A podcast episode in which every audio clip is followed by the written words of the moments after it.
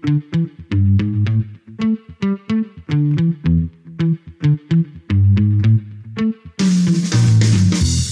to the Side Hustle Project, a podcast where we explore the nitty gritty details behind what it takes to start and grow a profitable side hustle.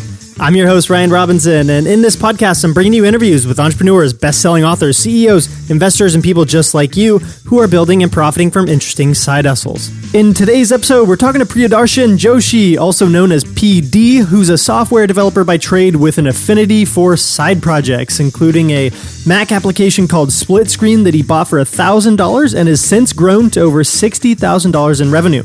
Since PD's earliest days when he was learning how to use Windows 95 at home just outside of Mumbai, India, he's had a deep fascination with computers. That led to studying engineering in his university, where he worked on his very first side project building software for internet cafes to use for managing their shops. While that product didn't quite get off the ground, it taught him valuable lessons about the time and effort that needed to go into building a product that would actually be useful to customers. After graduating from school, PD went into technical support where he quickly learned that the full time job lifestyle wasn't going to be for him. He spent some time living and working in New York City, where he side hustled by dropshipping cameras on eBay and began testing his way into building software both for himself and as a consultant for other companies. Eventually, that led to acquiring his very first Mac application, and the rest is history. In this episode, PD and I talk about how he discovered the split screen Mac application for sale on an online marketplace priced at $1,000 and what his decision making process looked like when choosing to invest in growing this app. We cover the incredibly tactical approach he took to price testing his new application, using a system of Excel spreadsheets to find the optimum list price, and even which days of the week he should raise and lower prices in order to achieve maximum revenue. We dig into the clever ways he used his first Mac application and those users as a foundation for growing a business that now boasts 10 different applications today. As always, you can find everything we mentioned in today's episode in the show notes at ryrob.com slash podcast. That's spelled R-Y-R-O-B dot com slash podcast. Let's get into today's interview with PD. PD, welcome to the show. Yeah, thanks, Ryan. How are you? Yeah, thank you for being here. Um, we, have got a lot to talk about. Um, we're actually going to be diving into a fascinating niche that I don't think we've covered on the podcast before uh, Mac applications. So I'm pumped. Um, but first, I do want to start at the beginning of your story. So, PD, where are you originally from? I am from India, uh, uh, from a city called Vadodara. It's near Bombay. It's, right. it's in the west, western part of the country. Yeah, yeah. We were just talking um, before we hit record here, and you, and you kind of compared it to San Diego, right? Like, uh, yes, um, yes, not super metropolitan, but big enough to feel a little bit like a city. Correct. That's correct. Awesome. And that's the area that you're originally from as well? Yes, yes, exactly. Cool, cool. What did your parents do while you were growing up? Okay. Uh, my father uh, worked in a Japanese company called Panasonic. Oh, yeah. And he was a production engineer and he spent around 38 years of his life in that company. So I personally wow. did not have any family background for business. So I am the first generation entrepreneur in my family. All right. Although you got maybe the the seeds of the interest in engineering, just a different kind of engineering from him, would you say? Yes. Yes. Right. So like I was interested in computers uh, from I would say when I was in grade 12. That is the first time. That was the first time when I bought a computer at home, and oh, it was awesome. it kind of opened a totally new dimension for me.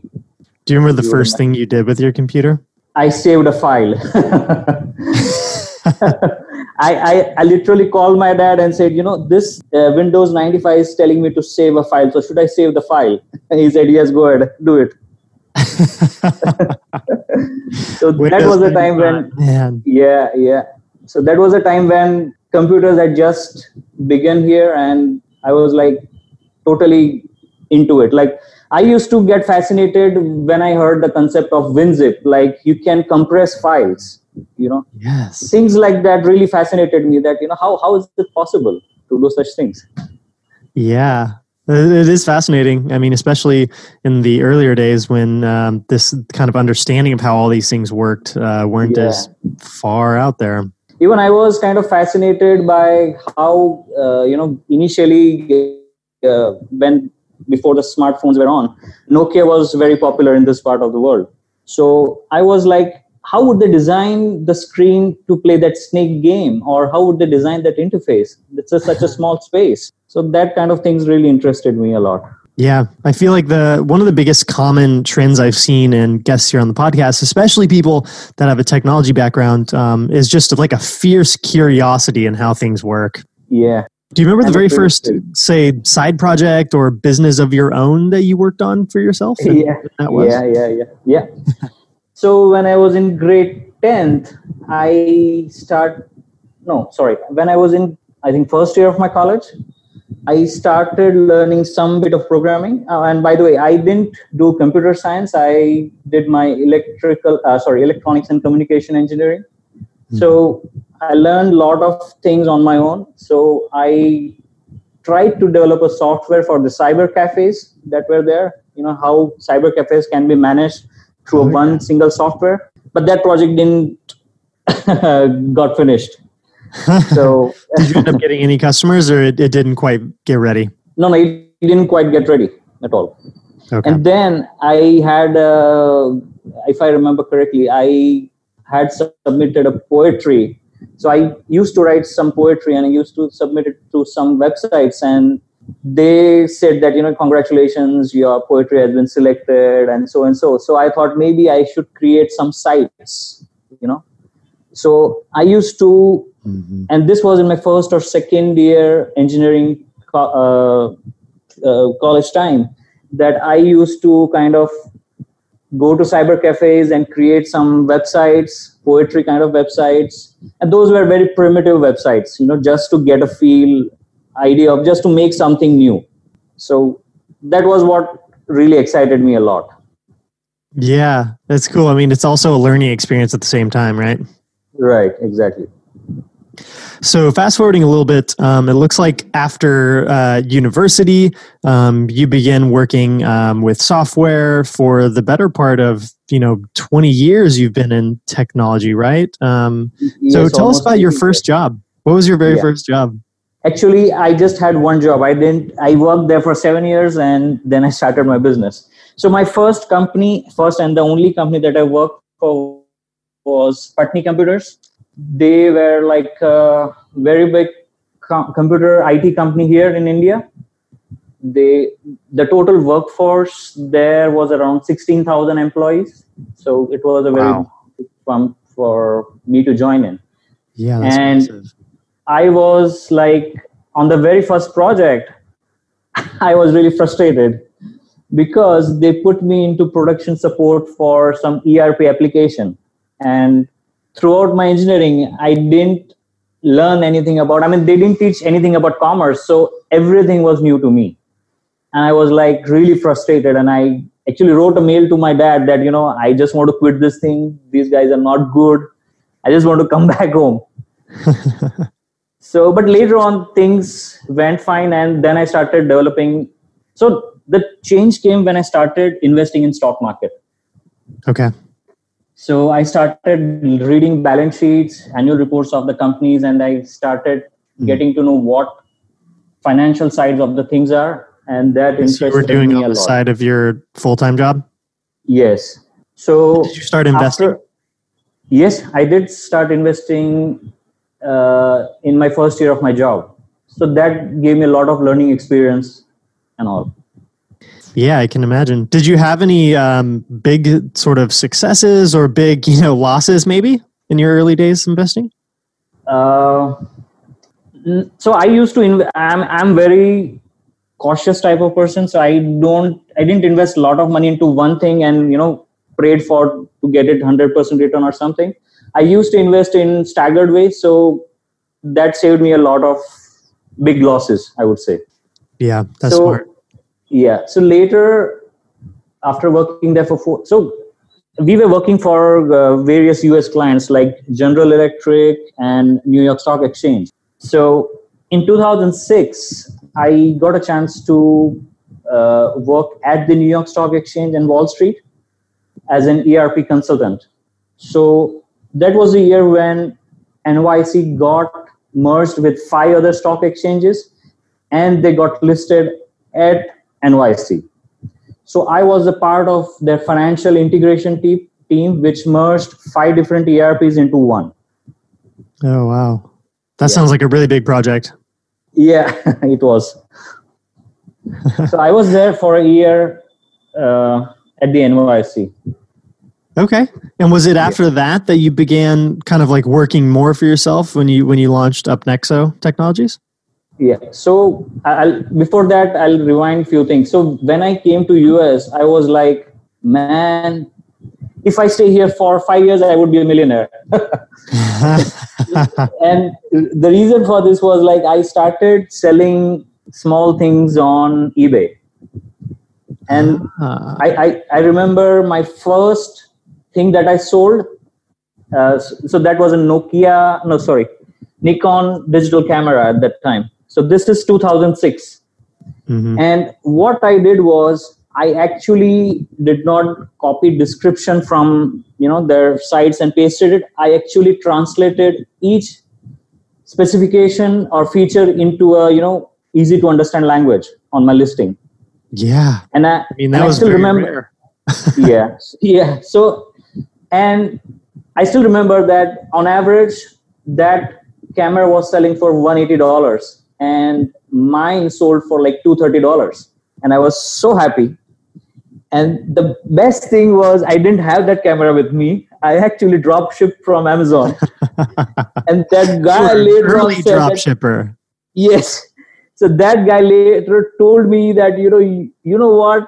Why did you drop ship? I mean, I did, I thought you would have it. And things, I mean, then I started uh, selling a lot of things on eBay, but that was kind of side project, small things. But, mm-hmm. but I always make sure that, you know, I would give descriptions which are easy to understand for people and yeah would give i mean it would be like five reasons to buy why you should buy this camera or things like that I mean that's a competitive so that, advantage right there. Like you're you're yeah. basically doing a better job of communicating to consumers than the actual brand itself. Right. Yeah.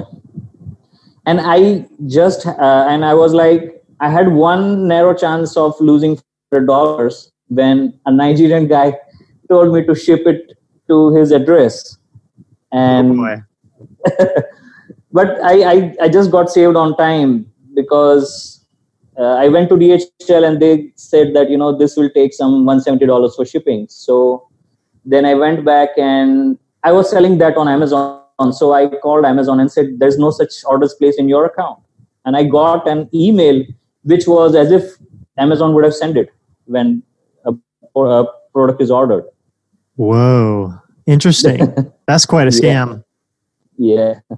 So I got saved. So that was my first taste into, you know, selling yeah. things, real experience selling things. And I was like, this is the best place to do business. Like, it's a land of opportunity. You know, it's people say, I mean, I only heard that, you know, America is a land of opportunity, but I actually felt it when I, I was there. So mm-hmm. it's the best place to do business really then what brought you back home okay so my company also got listed on NYSE and okay. i was fortunate enough to be i was uh, along with my other colleagues i was uh, they took me to the trading floor.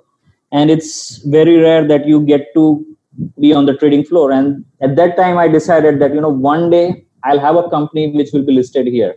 And I'll be ringing that opening bell. So, and before even see my at aptitude towards business started when I was in 10th standard when I first heard of Bill Gates, and I was like, uh, I want to be like this man. Seriously, big shoes so, to fill. yeah, and I was like, you know, even if it means selling peanuts on the street, but I'll do it as my own business. I won't serve anyone. So that was a passion I would say that you know got me to return to India and started uh, start my own business. I like it. And so, what was the very first product you decided? Was this immediately when you jumped into Mac applications, or did you start no, with no, something no. else? No, Mac applications came quite later. So when I came back from US, I was actually I liked TurboTax a lot. You know that that is one of the best sites you can make. It's so user friendly so i was like inclined that you know i need to create some kind of tax filing solutions for indian customers so I quit. So in 2007, I came back, but an year later, I prepared everything and then I quit my job and uh, gave uh, outsourced the development work to uh, an IT company to create a text filing solution. So there were two challenges, biggest challenges. I was creating a solution for income tax, you know, which was related to income tax, and I didn't know anything about income tax. that Secondly, sounds like a problem. yeah. And secondly, those guys created the site in C sharp.net. And while I was working as an IT consultant, I was into PL SQL. So C sharp was a totally new technology for me. So I actually, re- so in income tax in India, we have around 200 sections.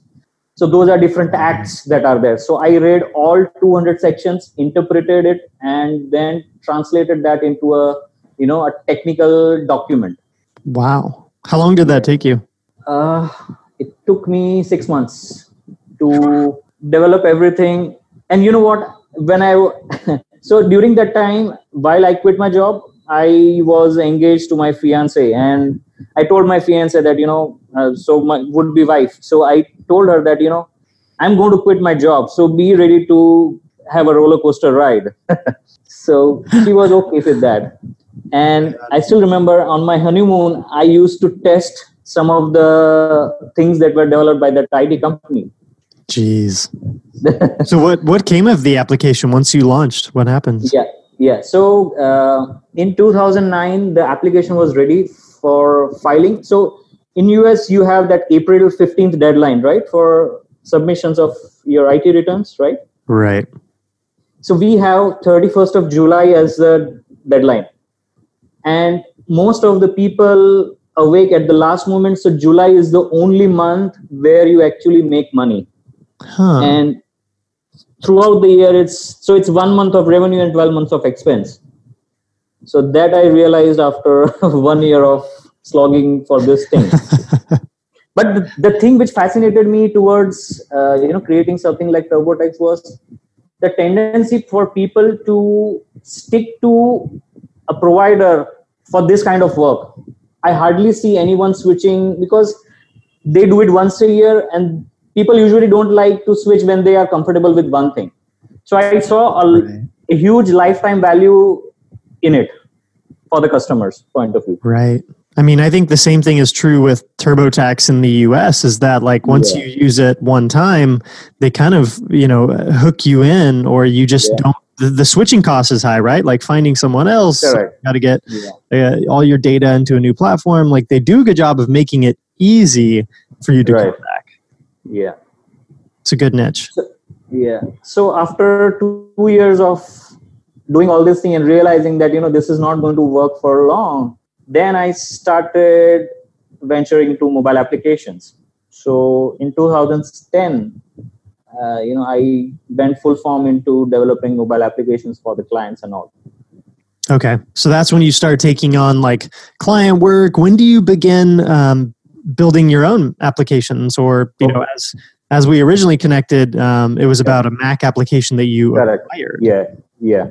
So from 2010 to 2015 uh, yeah 2015 we were into uh, you know developing all these things. Meanwhile i was also kind of looking for ways to make income from existing you know existing business. So i took a site from a popular uh, you know uh, marketplace but later on and that was for some wallpaper site i still remember and after purchasing i realized that i didn't have the google adsense account so i lost a lot of money there Oh, so later on, yeah. So in 2015, again started searching for other things where I can, you know. Uh, so my criteria for uh, a business was to get an existing business and improve it to the next level. Mm-hmm.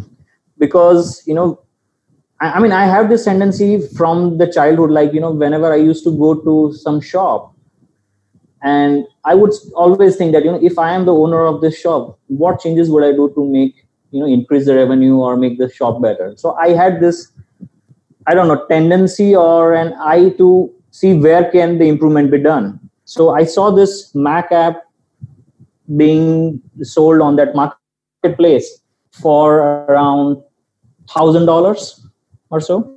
Mm-hmm. and the bidding the bidding actually stopped at 900 and that mac application was uh, had a steady revenue of $200 per month. And this was steady for almost four years. So i knew that you know hmm. The revenues are predictable and i just have to risk four to five months of my income if everything anything goes wrong. So i took the risk i negotiated a deal with the uh, that owner and i could see there were a lot of things that needs improvement in that. And slowly i started improving each and everything and that kind of uh, you know increase the revenue manifold yeah so this was the split screen application yes, for macs right yes yes yes split screen application okay so what i did was now I am a very skeptical or you know a very risk averse person. Person. So what I did initially was that you know I just wanted to test that you know whether it will. So I'm sorry, I'm I'm jumping places here, but no thing is that application was selling for 99 cents on the Mac App Store, and I knew that you know this can definitely sell for much higher price. So the first thing I did was I just redesigned their app icon. Their app icon was really, really dull and very basic. So mm-hmm. I created an app icon which visually would give an idea that you know what the app would do. So it would split the Mac screen into two parts, which is the same icon you, that you will see right now also.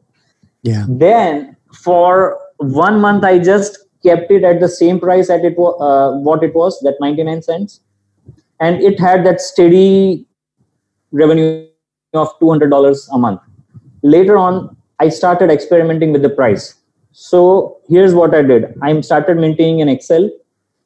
Each week, I would start increasing the price by $1. And then I will record how much money I made in that one week. So I increased it from $1 up to $10. Ah. So that gave me an idea, or that gave me a spe- sweet spot as to where I should be selling for maximum revenue, not for maximum download, but for maximum revenue. Right. And that price turned out to be seven dollars, six ninety nine. This is fascinating. I love that you approach this from like such a like systems thinking point of view.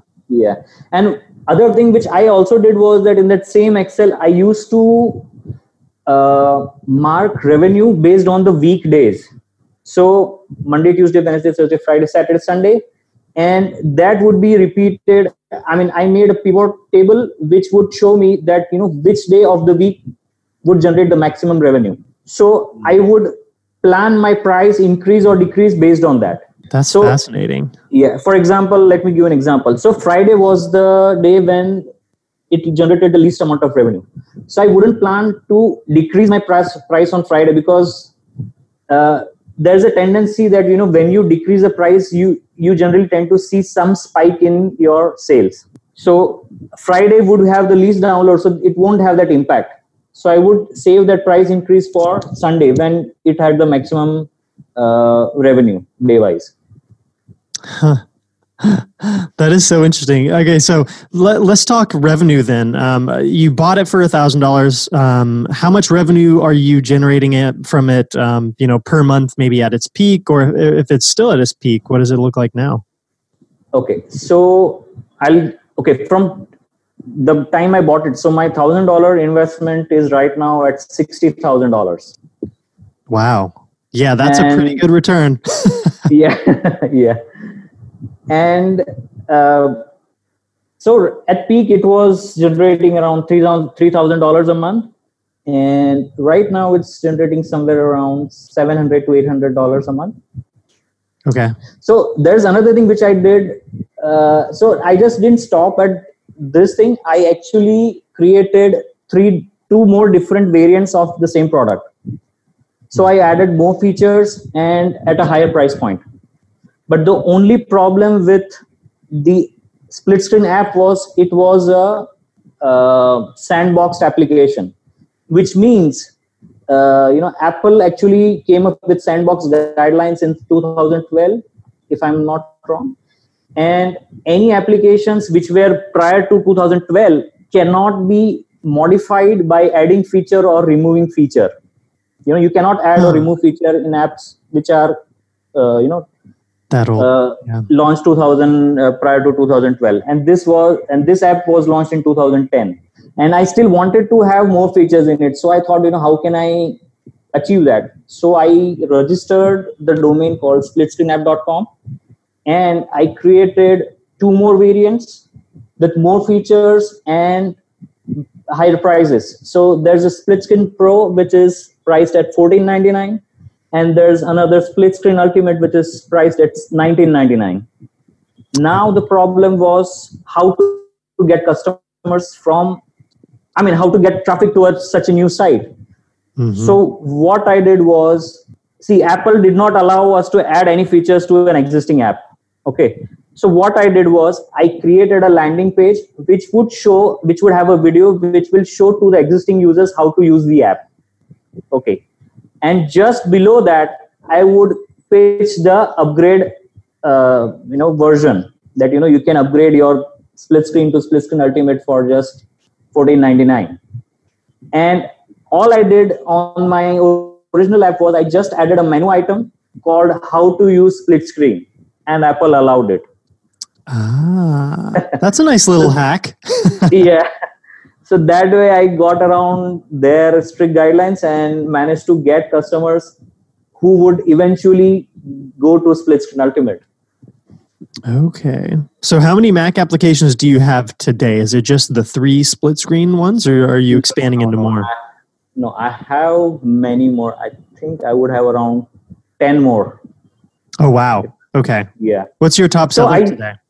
top seller is an app called resolution switcher so it helps you to switch resolutions without going to system preferences and all so it's a menu application where it's very handy to use That's cool. I mean, there's so many little niche products that'll that'll work just because of how useful they are. yeah and it's just that you know at times you have to see that you know there's money everywhere you just have to find out how to get it Yeah. I love that. Okay. So, PD, we're coming to the end of our interview here. I want to be respectful of your time. Um, but I wanted to ask you one more question. Um, Mhm. What would you say is the best investment you've ever made in the context of growing your business? This can be in the form of time, money, tools, products, services, or otherwise. Okay, the best investment I've made till now in my business is to spend time in podcast, listening to podcasts like yours, because you know, being a businessman, it's very difficult to find time. But I always try to find time to listen to your podcast or similar podcast for that matter, and that has helped me a lot because the insights that you get from you know all such your pod, I mean, podcast is just tremendous. Like it's you cannot value it in terms of dollar amount Yeah. I mean, I agree with you. Not not specifically with my podcast, but podcasts in general. I mean, because you get such Yes. different like yeah perspectives from other people who have done, you know, accomplished amazing feats, or or Yeah. people who are just a few steps ahead of you, even in, in the same industry. I've I've Yeah. always learned things from those people. yeah and at times you know you never know a, a sentence from an interviewer can really change your life you just never know It's true. It's really Yeah. Yeah Okay, well, PD, thank you for joining us. Can you tell everyone listening where they can go to learn more about you, all of your apps, and check out what you're up to? yeah uh, you can check out uh, split screen app uh, you know you can check out more about split screen at splitscreenapp.com and you can find me on linkedin if you want to join me or on facebook as well thank you Beautiful. All right, well, I love it. Thank you again for joining us. thanks ryan